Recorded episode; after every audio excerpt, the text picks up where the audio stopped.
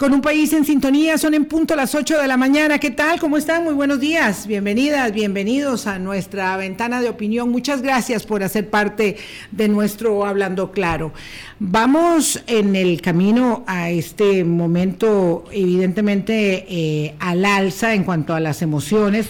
Todo, todo, todo, lo que pasa alrededor de, de, la Copa Mundial es muy intenso e interesante, pero claro, por supuesto, cuando se va cerrando el torneo, vamos a llegar a un punto culminante, como no, ¿verdad? Para dirimir a los mejores del mundo, eh, de los mejores que llegaron a la Copa.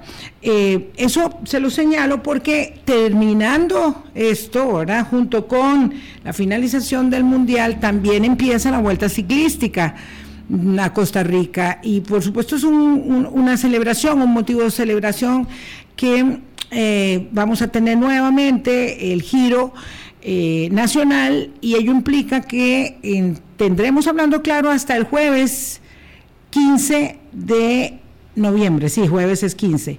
Ya el viernes empieza la transmisión de la vuelta y ahí estaremos fuera del aire durante toda la semana de previo a la Navidad y regresaremos como habitualmente lo hacemos habitualmente digo cuando no había pandemia y cuando todo era en aquella vieja normalidad, regresaremos el lunes 26 de diciembre, siempre ha sido así y así nuevamente se establecerá.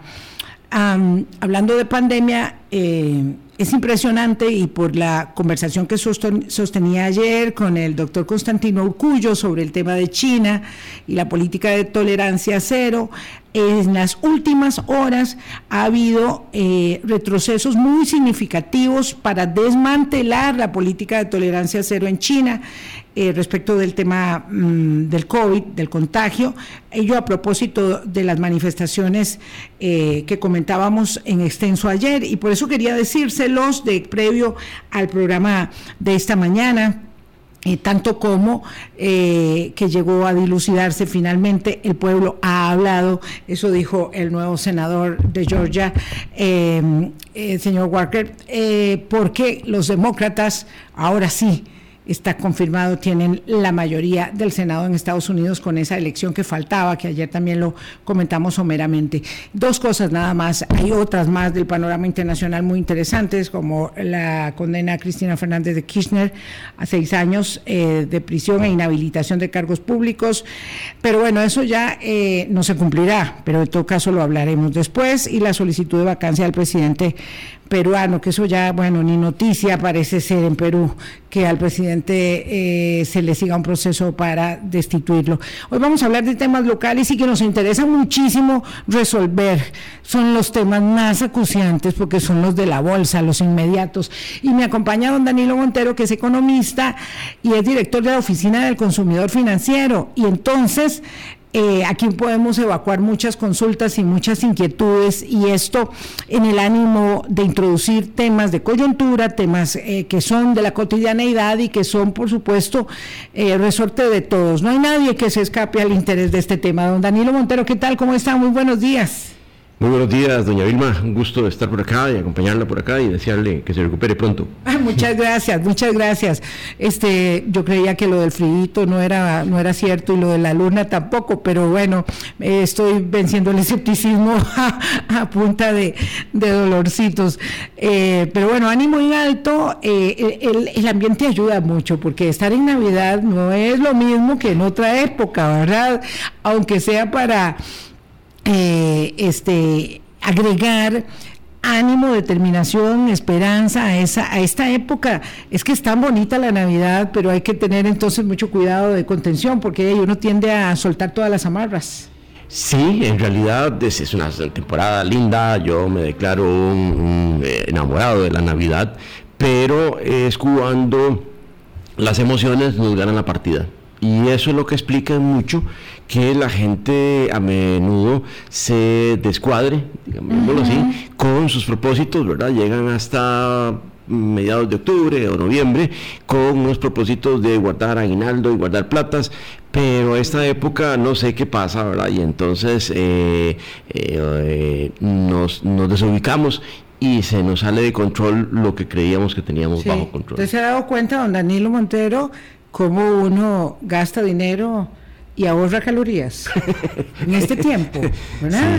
Sí, ah, sí, Uno tiene como la ecuación al revés. Sí, está como al revés. Eh, empieza y la cosa dice, bueno, no, yo no voy a excederme mucho, yo nada más como un par de tamales, pero resulta que los tamales, el rompopel, el queque de Navidad, la pierna, eh, todo lo que se va agregando, no, de por sí estamos en Navidad. Y claro, y mientras tanto, al mismo tiempo va soltando la llave, la llave de, del recurso y claro, hay tanta cosa bonita. Yo escuchaba a una persona dando consejos eh, de gastos de Navidad y decía, muy fácil, tome el aguinaldo, divídalo en cuatro y una parte la va a invertir en, en, los regalos y la otra parte la va a guardar, la va a ahorrar y la otra la va a dejar para el inicio del curso lectivo y la otra para el marchamo. Bueno, yo no sé si hay marchamos tan baratos como para la cuarta parte del aguinaldo, no, no el mío, pero, pero en todo caso yo decía, esto, esto suena ilusorio, esto suena, está, te digo, la persona lo estaba haciendo con total convicción, pero suena ilusorio. Entonces, claro, una de las cosas que ocurren es que alguien empieza a escuchar unos consejos de esos y dice, no, no, le voy a dar un perillazo a doña Vilma y a don Danilo porque yo mentira que voy a, dividir el aguinaldo en cuatro, este, el, la rebaja del marchamo, ya imagínese, no sé, 500 colones o 3.500, el que le fue bien. Pero claro, este, ese artificio eh, de, no, da para, no, no da para ningún ahorro. O sea, es que con esos 3.500, ya no sé, dos piñas de tamales o tres, acaso con el ahorro del marchamo le da uno. Este, entonces, las, vamos a ver, los acercamientos al tema tienen que ser realistas, don Danilo. Sí, ahí lo que la oficina hemos planteado de, es que eh, no nos engañemos, no vamos a comenzar una disciplina de ahorro en diciembre. No. Olvídese, eso, eso no existe. Ni la dieta tampoco. Y la dieta se va a abandonar. Y entonces eso hay que cultivarlo durante el resto del año que no estamos en fiesta. Eh, es como comenzar a hacer algún ejercicio. Los que no hemos hecho mucho ejercicio en la vida, eh, no vamos a decir, no, no, es que el primero de enero me corro ya una, bueno, el 3 de enero me voy a correr una maratón y después en febrero una otra media maratón. No, no, no, no, eso se cultiva a lo largo del año porque el cerebro necesita muchas repeticiones. Y diciembre se hace relativamente corto, con la cantidad de actividades que tenemos, se hace muy corto. El espíritu, el, el, ambiente, las emociones nos ganan la partida. Y entonces nosotros lo que decimos es que uno debería proponerse, si no lo hizo durante el año, ya no lo hizo en diciembre. No se engañe, pero tampoco se, torture, no se torture. Eh, trate de hacer lo mejor que pueda. Esas recetas mágicas de que guarde el 20%, eso suena bien. Y para alguien que ya tiene la disciplina, va a funcionar. Si usted tiene la disciplina de correr algo, nada la va a detener, ni la Navidad, ni el frío, qué sé yo qué. Si no tenemos la disciplina de correr, cualquier cosa, cualquier excusa que el gallillo no cantó temprano hoy, qué sé yo qué. Entonces, eso hay que comenzar a hacerlo a lo largo del resto del año y con repeticiones que además sean cumplibles. Porque si además nos proponemos hacer un ahorro de 150 mil colones y yo no he ahorrado ni 20, es de nuevo, es como querer ya en la primera prueba quererle ganar a Neri Brenes. No lo voy a lograr, no lo voy a lograr.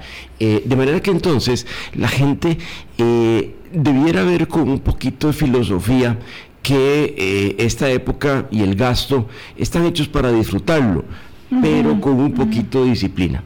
Y entonces no se trata de, de, que la gente se esconda y se meta en una cueva y se desconecte de todas las maravillas que hay ahorita es algo que tienen que cultivar, es una, una disciplina que hay que cultivar a lo largo del año. Si eso es así y somos realistas, ¿verdad? Porque también está la otra persona que esto, esto es como en, como en el flirteo, ¿verdad? Uno oye lo que quiere oír y uno dice, no, el señor de la Oficina de Consumidor Financiero dijo que no, que esto no es en el momento, que esto si no se hizo en el año no se va a hacer ahora. Y claro, ahí esto evidentemente es muy personal hasta que se convierte en un problema de la familia y luego se extiende a ser un problema nacional. Em, hablo de un, de un tema, de un tema eh, difícil, incómodo, eh, al, que, al que le volvemos la mirada que, es y la, la, escucha, que es el tema del, sobreendeudamiento, ¿verdad? Que va como de la mano de todo esto. Porque claro, luego empieza, todo tiene esto como un ritual de cumplimiento, luego empiezan los, después de los días de fiesta hablar, a hablar de, de la cuesta de enero entonces, pero todo está concatenado, ¿verdad? Como dicen, todo está relacionado, la virtud con el pecado, y entonces de verdad que hay que hacer un gran esfuerzo, porque hay quienes solamente tienen este, eh, esta pequeña ventana del aguinaldo para darse un respirito, eh, y hay, hay otros más afortunados que también cuentan con el salario escolar, que son los menos, los menos. Entonces, lo cierto es que establecer esos equilibrios siempre nos lleva a una consideración que es muy personal, pero que al mismo tiempo se convierte en una consideración de tipo social. Sí, en, este año es, especial, doña Vilma. Este año es muy particular porque em, lo que estamos percibiendo es, o lo que nos angustia en la oficina, es que puede ser que la pandemia haya eh, conducido a muchas personas a que la situación los asustó tanto que incluso redujeron su endeudamiento. Pero estamos viviendo tasas de interés que no teníamos desde hace años. Y entonces, la deuda que yo tenía controlada, yo le hice caso a la gente de la oficina del consumidor, no me endeudé, las tarjetas de crédito las eliminé, me quedé solo con la deuda de la casa, de la hipoteca. Pero resulta que en cuestión de 6, 7, 8 meses, mi cuota se ha aumentado en 150 mil, 200 mil colones y viera que eso es un diario.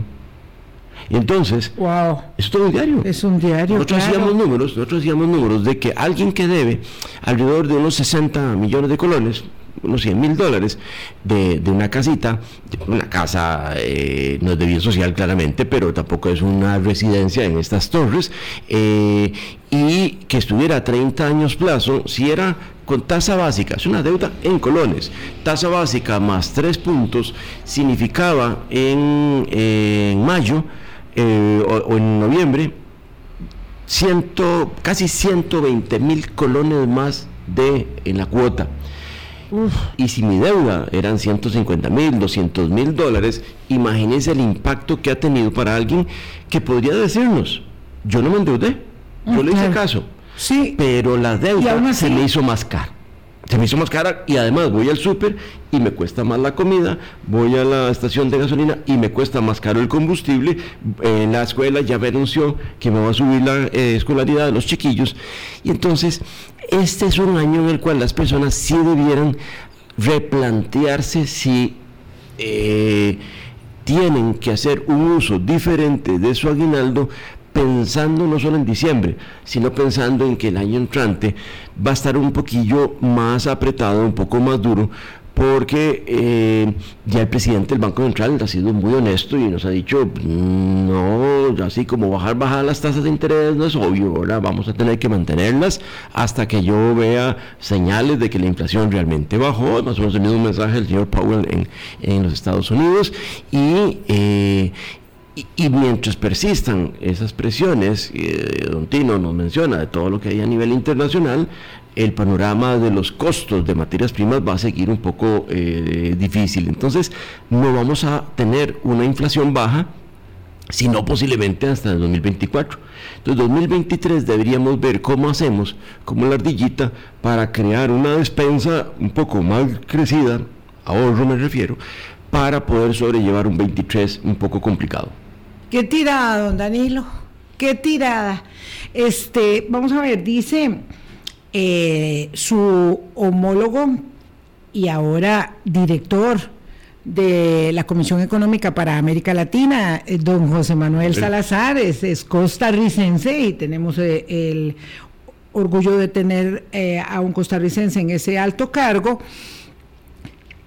y lo vienen diciendo otros actores este, de, grandes, de grandes quilates, de reconocidos quilates, que se ha abusado de la tasa, del, aumento en la tasa. Yo lo veo usted medio escéptico respecto de esa afirmación, pero eh, don José Manuel Salazar decía se ha abusado y va un poco más allá el premio Nobel de Economía, mm, se me va el nombre en este momento, que decía que lo, lo que Stiglitz, sí, Stiglitz, que estuvo con, con la CEPAL en una reunión reciente, que decía que íbamos a llegar a causarle un gran problema a todo el mundo, más bien, con tantos aumentos de la tasa de política, pero por supuesto que aquí el Banco Central nuestro, por muy autónomo que sea, este no es independiente de los Estados Unidos, de la Reserva Federal, ni del Banco Europeo, ni de nada, ni, y todos los demás van por esa, por esa vía. Entonces, ¿esto cuándo va a parar? Esto de, de,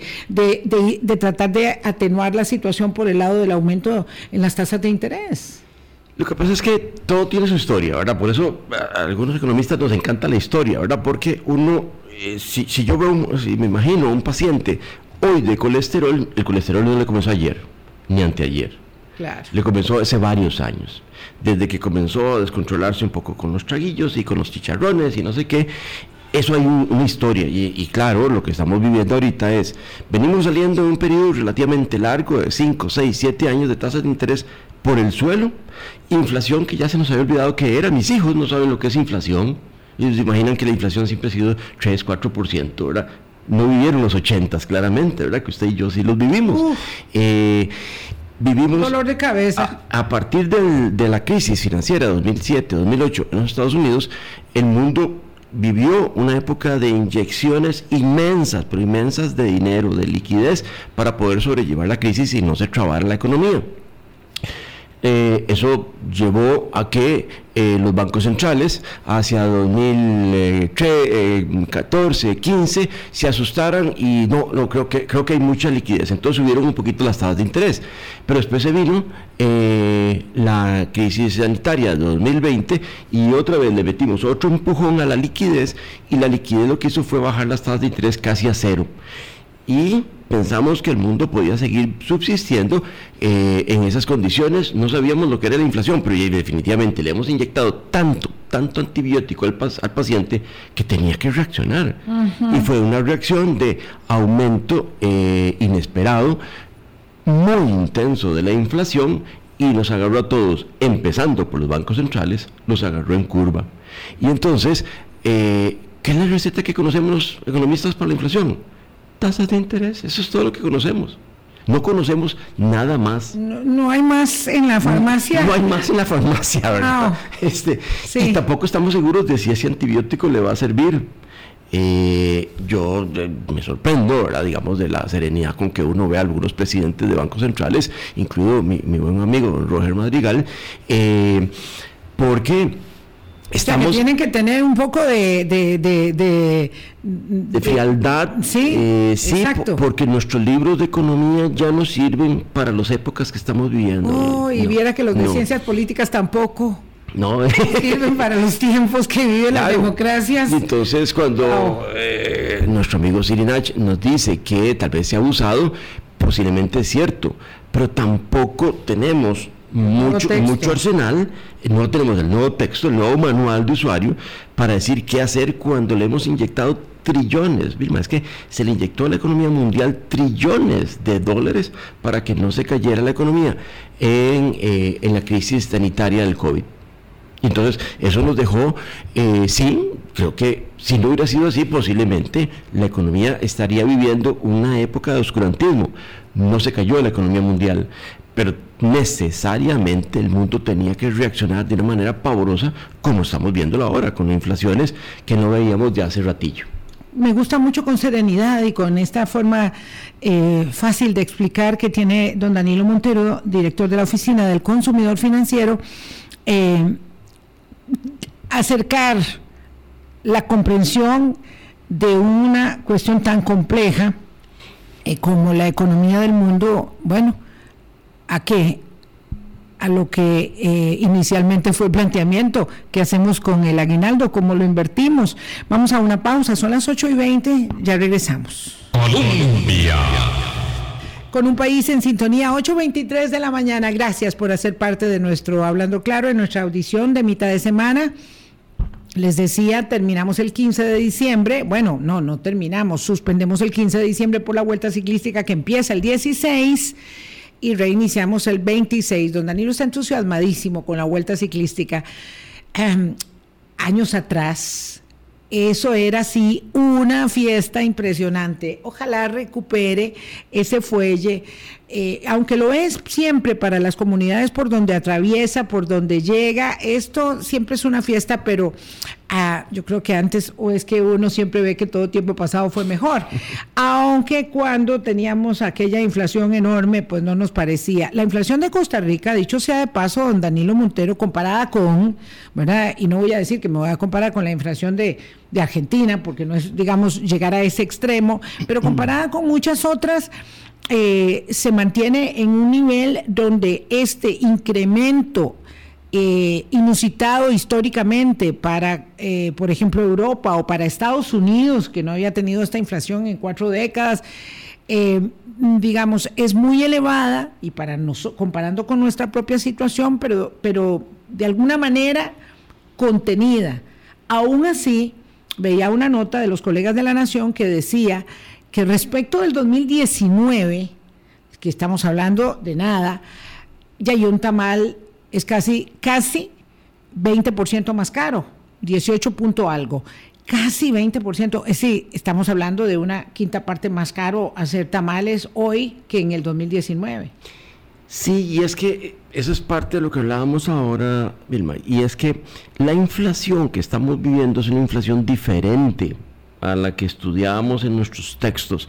Cuando uno ve eh, la, inflación ha cedido porque bajaron los precios de los combustibles, pero hay muchos alimentos, muchos eh, productos de consumo local, de producción local, que siguen caros. Eh, hay muchos servicios que todavía, servicios locales, que siguen caros. Entonces, no es de extrañar que algunos colegas hablan de que eh, no estamos ante una realmente una inflación, sino que un aumento exagerado de algunos precios inducidos por la situación internacional y lo que llamamos el índice de precios, el IPC, ha disminuido porque esos combustibles, por ejemplo, han bajado de precio. Pero unos componentes... Pero ¿cómo, se, cómo, baileme ese trompo, perdón, en la uña, don Danilo, cómo es que hay un aumento de precios, pero algunos dicen que eso no es una inflación? Vamos a ver, la inflación, el concepto de inflación para los economistas es un aumento generalizado de precios. No es solo que aumenta de precio la lechuga o la vainica y la zanahoria para las tamales, sino que aumenta todo, las carnes, la educación, los combustibles, eh, etcétera, etcétera. O sea, no al mismo ritmo, pero la inflación es un aumento de casi todos los bienes o todos los bienes de una canasta. Ahorita lo que estamos teniendo es un descuadre. Eh, la inflación la medimos sobre el índice de precios y el índice de precios está eh, eh, compuesto de una cantidad de bienes a los cuales se le sigue la pista. bueno, algunos de esos bienes han comenzado a bajar de precio, los combustibles por ejemplo, y han hecho que el índice de precios caiga un poquito.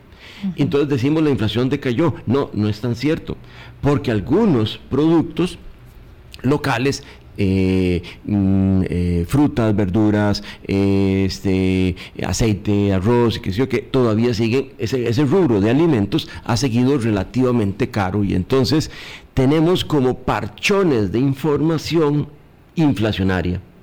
Y entonces la inflación da la impresión que disminuyó, por eso es que don Roger Madrigal no se come el cuento de que la inflación está cediendo totalmente porque eh, el índice de precios ha caído por el componente, por algunos pocos componentes de los combustibles, pero no todo, todos los componentes del índice. Eh, eso, eso entonces guarda relación con lo que usted decía respecto de los productos en la farmacia o, del, de la falta de texto para leer y para poder actuar en consecuencia con esas condiciones ah, Exactamente. de la economía. Además a eso agreguémosle entonces el comportamiento de los mercados laborales. En los Estados Unidos, de repente, eh, más o menos, eh, el señor Powell está ante un dilema de que sí, hay inflación, eh, pareciera, a veces pareciera que se está controlando en los Estados Unidos, pero por otro lado también hay un pleno empleo y entonces la, duda que queda es si, si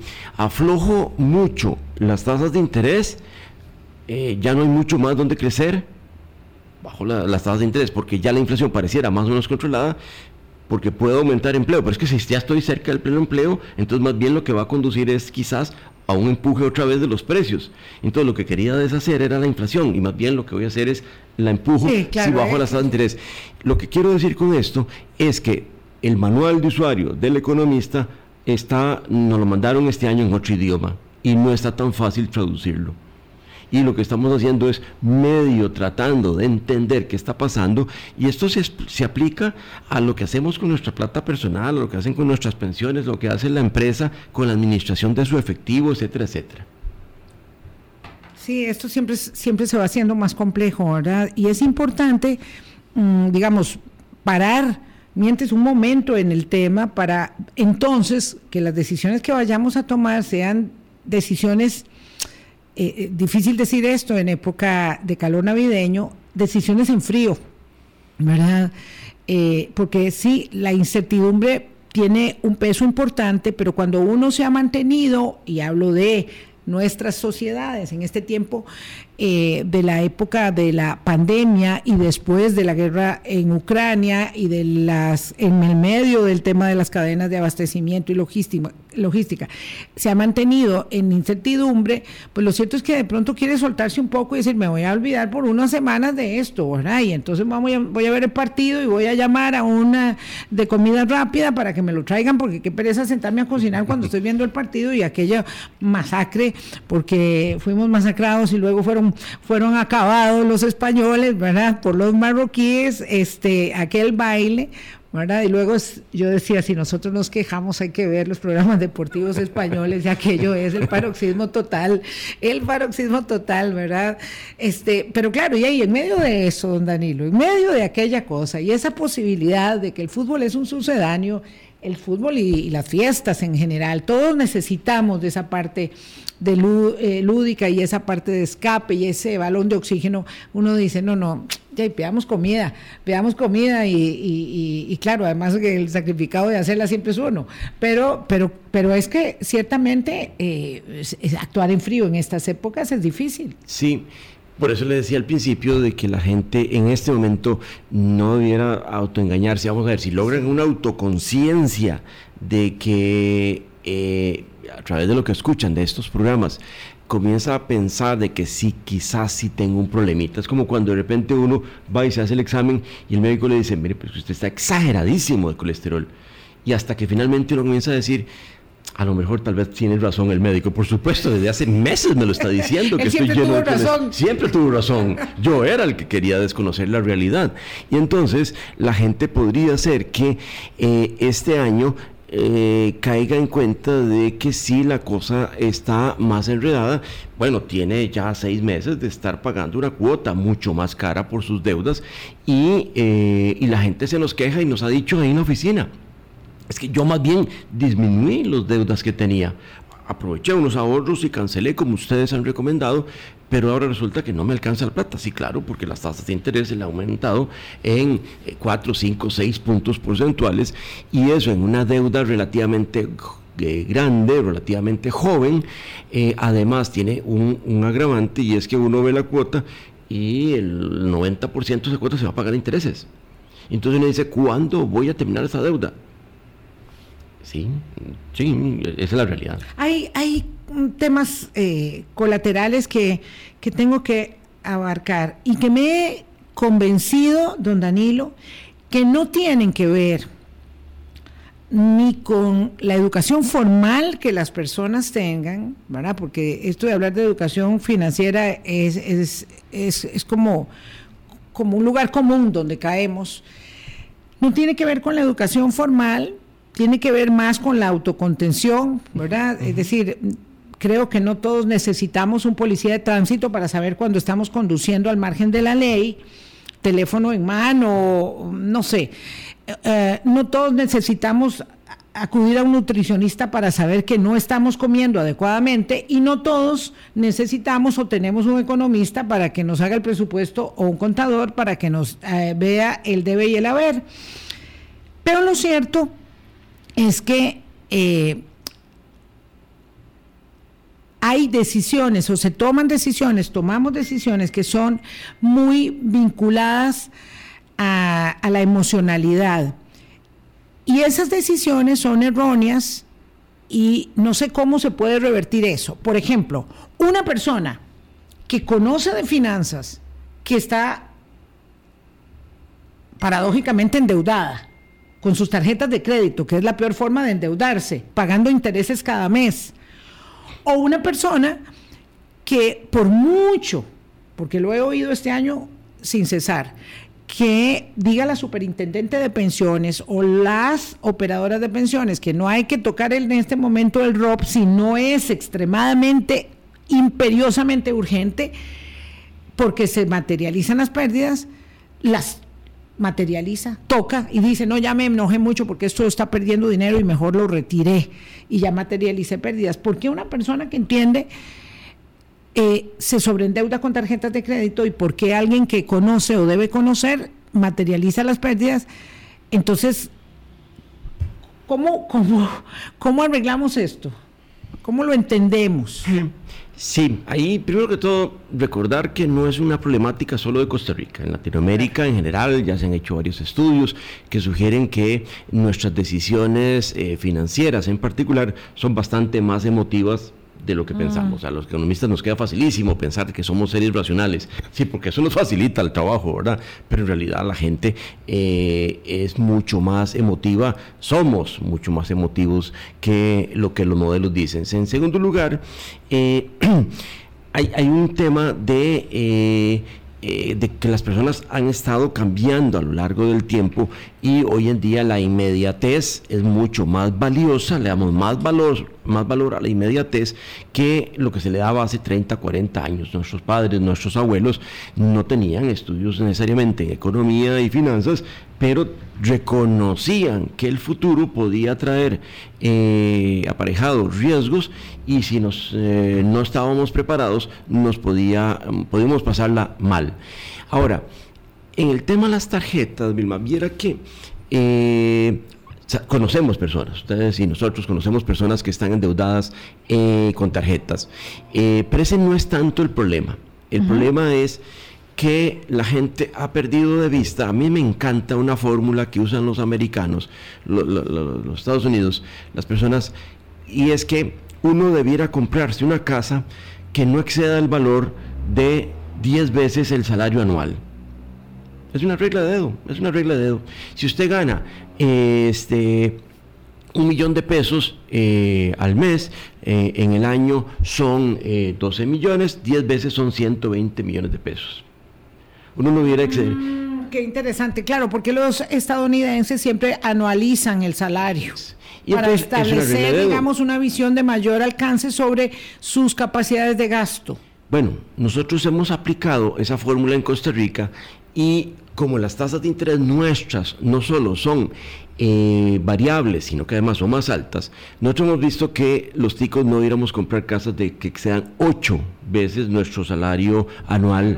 Eh, pero cuando uno ve que no va con ese monto a comprar estos apartamentos lindos que están ahí por la sabana, olvídese, ni el garaje alcanza para comprarlo. Y entonces nuestra problemática está asociada ya entonces no solo a las emociones, sino a una realidad de mercado. Y entonces compramos casas o apartamentos que su monto, su valor, excede esa relación más o menos natural. Claro, pero cuando yo compro una casa que excede mi capacidad, también estoy pensando en que seguramente me compré un carro que no va con mis eh, ingresos, y esto del carro se ve muchísimo. Eh. Eh, y una cosa va llevando a otra. De modo que, claro, usted dice muy, muy, muy bien, don Danilo, que las variables emocionales este, no le ayudan mucho a los modelos econométricos porque este, ahí estamos hablando de una eh, compulsión que la sociedad, ¿verdad?, va creando para compre, compre, compre, compre y, pa, y compre hoy, pague después, viaje hoy, pague después. Y claro, pues este ahí hay una trampa mortal, ¿verdad? Eh, porque cuando uno quiere, vamos a ver, no es lo mismo eh, perder 10 kilos que perder 50. Diga, sí, yo lo, siempre lo llevo a ese terreno, ¿verdad? Me identifico con esa materia. Eh, no es lo mismo. Y uno dice, bueno, y la verdad es que solo tengo 8 kilos de sobrepeso, pero resulta que 5 años después tiene 30. Y, y, ya después las cosas ya son inmanejables en todo sentido. Y la paz la paz pasa por el ordenamiento de las deudas. Sí, sí, sí. Eh, y es que no es solo las deudas de la casa, ¿verdad? Porque ya de entrada nomás posiblemente me compré una casa que excedía mi capacidad financiera, mi capacidad económica. Pero además mi cacharrito ya no se ve bien en el garaje porque todos los demás vecinos tienen vehículos muchísimo más modernos que el mío. Entonces yo ya me siento como incómodo. Y yo ya no puedo mandar ahí a mis hijos a una escuela pública porque tampoco lo van a ver bien mis vecinos y no sé qué. Entonces tengo que llevarlos a una escuela privada y y ahí se va, y se va, y se va acumulando. acumulando. Y entonces, el villano no es la tarjeta de crédito. El, la tarjeta de crédito se convirtió en una víctima más de mis decisiones. No, el villano es el banco. No, mentira, mentira. Eh, digamos que el banco podría tener alguna labor de orientarme, mire, mire, don Danilo, mire, es que usted ya se está pasando. Se está pasando. Es como el médico que uno le dice, mira, usted ¿Y por qué el banco no, no, cumple esa tarea? Eh, ¿Por, qué, el banco eh, te va generando ahí este, ofrecimientos, ofrecimientos sobre deudas? Porque eso le toca directo a la Oficina de Consumidor Financiero que está, digamos, observando cuál.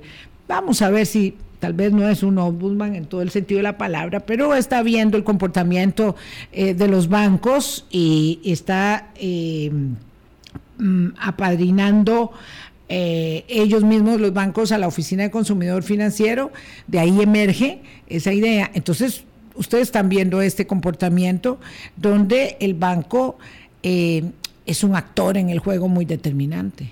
Sí, pero eso sería más o menos como esperar que las ventas de hamburguesas tienen un letrero así en la entrada que dicen, mire, más de una hamburguesa es pecaminoso, no ¿verdad? Coma, no coma, ¿verdad? No, no, no, lo esperamos, ¿verdad? Yo no he visto ninguna, y eso que me encantan las hamburguesas, ¿verdad? Es un tema de política pública, es un tema de política pública. Cuando el Ministerio de Salud nos dice, mire, es que tenemos una problemática de obesidad en el país, no es broma, o sea, es cierto que tenemos un problema de, de obesidad, y si tenemos una problemática de educación financiera, hay que entrar en ese tema. Perú le ha tratado, de entrar, Colombia le ha entrado, Chile ha hecho esfuerzos, México es espectacular lo que ha hecho. Y aún así los resultados son un poco eh, dispersos por, por otras razones muy diversas, ¿verdad? Que, que, a lo mejor en Costa Rica podríamos ahorrarnos, somos un país mucho más pequeño, con un nivel de educación promedio mejor que algunos de estos otros países, eh, pero es un tema de política pública, eso tiene que asumirlo una organización, de alguna forma lo hemos estado asumiendo nosotros, pero solitos es muy difícil que la oficina lo pueda hacer, ¿verdad? Porque necesitamos que la entidad que vende hamburguesas ponga el rótulo, ¿verdad? Que muchas hamburguesas todos los días no es bueno para la salud. Vamos a la pausa. 841, don Danilo Montero, ¿qué es exactamente lo que la política pública puede ayudar a orientar eh, desde el Ministerio de Economía o desde otras esferas de competencia?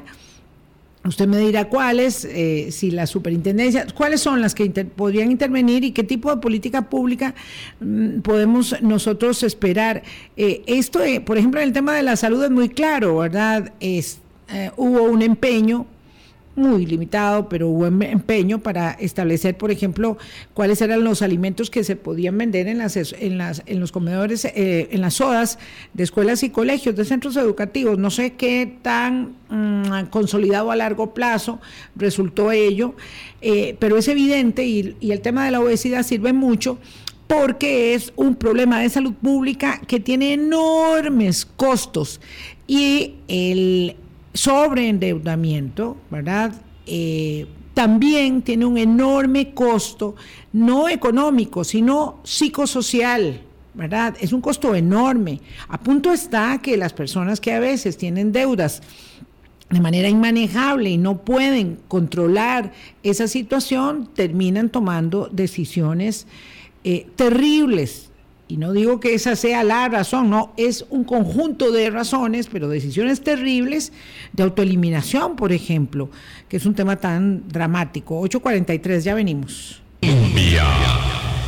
Con un país en sintonía, 8.46 minutos de la mañana. Ya estoy em, planteando con don Danilo Montero, director de la Oficina de Consumidor Financiero, un programa iniciando nomás el 2023, que pues está a la vuelta de la esquina, sobre el tema de las estafas. Este es otro tema, no lo que estamos viendo hoy, por supuesto, pero es muy relevante. Acuérdense que hace unos días pasamos eh, el programa con doña Carmen Rojas y Gina Cibaja sobre el movimiento de personas estafadas en los bancos de Costa Rica, eh, que yo sé que es un tema que eh, preocupa muchísimo, que nos afecta de una manera u otra a, bueno, a muchas, a muchas personas, porque o, nos ha sucedido directamente o a alguien que conocemos le ha sucedido y ha cambiado su vida de manera dramática. Don Danilo, como director de la Oficina de Consumidor Financiero, está eh, trabajando fuertemente en ese tema. Eh, de verdad, es propicio el momento, don Danilo, para que haya eh, luz, esperanza respecto de la indefensión en que las personas se encuentran cuando son estafadas de una manera tan sofisticada que por supuesto llegábamos a la conclusión en ese programa eh, que no es tres personas en la reforma. Eh, puede haber todavía algo, pero tenemos esta digamos, como inclinación a pensar que el problema está ahí y que si se bloquea la señal se terminará el problema. Y no es cierto, ellas establecían que, y doña Carmen particularmente, que hay verdaderas redes de crimen organizado alrededor de eh, la piratería y la elaboración de sofisticados mecanismos de estafa. Y ojalá de verdad que la Oficina de Consumidor Financiero pueda llevar adelante eh, de manera efectiva dado que hay tanta limitación en la política pública, decisiones eh, para, este, para resolver este problema. Eh, sí, en realidad ahí hemos hecho una alianza muy importante con, la Fiscalía y eh, hoy en día está operando un, protocolo que permite en los casos que es posible devolver los recursos mucho más pronto, pero sí claramente, como hemos repetido creo que ya aquí en este programa, estamos frente a una industria, una industria criminal no son cuatro cacos. es una industria que entiendo que incluso tiene toda una organización corporativa como si fuera una empresa industrial, ¿verdad? Entonces no estamos eh, frente a algo eh, marginal, ¿verdad? Estamos hablando de algo mucho más complejo, pero sí podemos abordarlo con encantado este, eh, en sí, lo... gracias, gracias don Danilo para iniciar 2023 dándole un énfasis a este programa. Yo sé que hay muchas personas que tienen dudas, inquietudes, muchos, muchos eh, que están buscando respuestas. Y claro, las respuestas las esperan de los, de los propios bancos. Eh, don Danilo, nos quedan cinco minutos, entonces para ir cerrando, esto volveremos con el tema en enero, para ir cerrando, eh, bueno, ya se advierte que el año entrante va a ser un año de menor crecimiento, es decir, se ha venido señalando esto desde hace meses, pero lo que pasa es que cada vez que se habla del tema, las autoridades financieras internacionales bajan o sea, es que es, eh, eh, es cada vez peor. Bajan la proyección del crecimiento económico del año 2023. Nadie se esperó que la guerra iba a ser tan larga, ¿verdad? De eso vamos a conversar mañana, de la guerra en Ucrania. Eh, que iba a trastocar tanto lo que ya de por sí estaba muy afectado con la pandemia y las alteraciones en las cadenas de distribución. Y Ahí hay que agregar temas que no son muy, muy directos a nosotros, como cuánto han aumentado los insumos para la producción agrícola, por ejemplo, agro eh, eh, y, ganadera.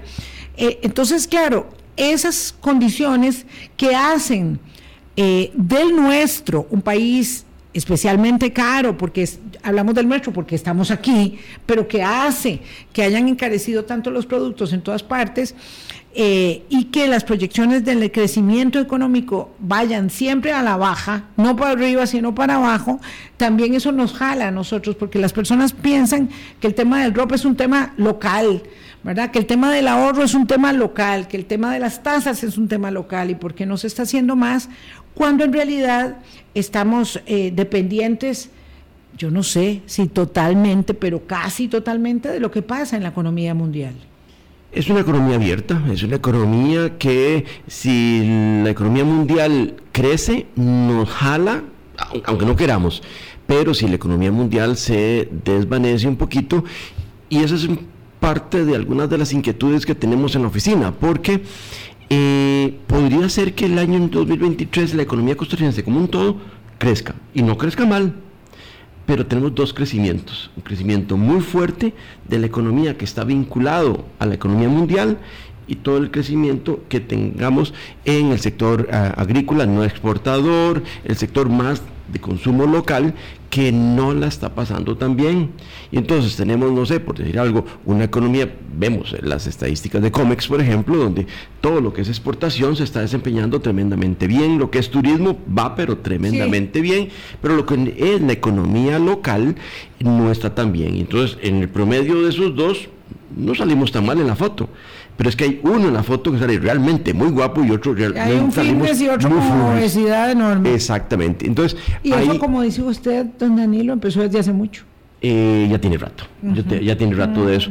Entonces, eh, para un poco para cerrar, ahí eh, en materia de, de educación financiera, no hay milagros. Cuando uno ve la experiencia de Sudamérica, la política pública no se desarrolla de la nada y toma eh, años, no menos de 5 o 6 años, México, como les decía, ha, llegado a un nivel extraordinario de, avance, pero tiene 20 años de estar desarrollando y probando una serie de, técnicas que eh, todavía incluso no se puede afirmar que han encerrado la, brecha. Eh, nos parece que ah, los esfuerzos que la oficina hace son esfuerzos que ojalá pudieran estar acompañados Hoy en día tenemos una alianza con la SUGEF y ahí venimos con un trabajo muy especial. ahora en el primer trimestre del año entrante vamos a hacer un estudio a nivel nacional eh, que nos va a permitir tener un insumo para poder diseñar política pública. Pero solo eso, es un insumo. Faltarán tres, cuatro, cinco todavía más importantes. Mm, dependemos mucho de nosotros mismos para mm, que las cosas... Mm, en nuestra economía familiar, personal, uh, caminen bien? Eh, sí, y creo que la muestra era hace 30, 40 años, ¿verdad? Lo que pasa es que hoy en día es muy difícil que los ciegos podamos llevar a los ciegos, ¿verdad? Necesitamos mucho más eh, necesitamos formar una primera generación de gente, maestros, profesores y qué sé yo qué, para que comiencen a empujar los chiquillos y esos chiquillos después se conviertan en miles que educan a las nuevas generaciones. Pero eh, pedirle a un maestro que está altamente endeudado que le cuente a los chiquillos, a los estudiantes, cómo ahorrar, cómo evitar el endeudamiento, es pedirle demasiado. Pero Salolmo, es imposible, es imposible. porque el nivel de endeudamiento en ese sector, en, específicamente en ese gremio, es elevadísimo. Necesitamos convicción, necesitamos convicción cuando, cuando el maestro hable de que es que hay que ahorrar, es que no hay que comprar una casa que exceda no sé qué, no sé cuánto, tiene que haber convicción, porque si no, si yo me limito a decirles a los muchachos, vean, es que la historia es muy bonita, pero detesto yo la historia, no. no me van a comprar, esa idea no me la van a comprar. Es la misma razón por la que nuestros niños no leen, porque sus profesores no leen, porque sus maestros no leen. Y eso es dramático. Sí, cuando entendemos la debilidad de una situación como eh, la educación financiera, tenemos que entonces no solamente verla eh, en su especificidad, sino en el organismo completo que resulta ser tristemente el deterioro de la educación en su conjunto. En fin, eh, temas que no, que, no, que no son muy alentadores, pero sobre los que tenemos que estar racionalmente dispuestos a escuchar, entender, abrir el entendimiento. Don Danilo, felices fiestas, que la pase muy bien. Igualmente. Que cuide la ingesta de tamal. En eso no me preocupo, ahora son... Sí, eh, no, yo, yo me imagino a don Danilo haciendo ejercicios comiendo adecuadamente y ahorrando.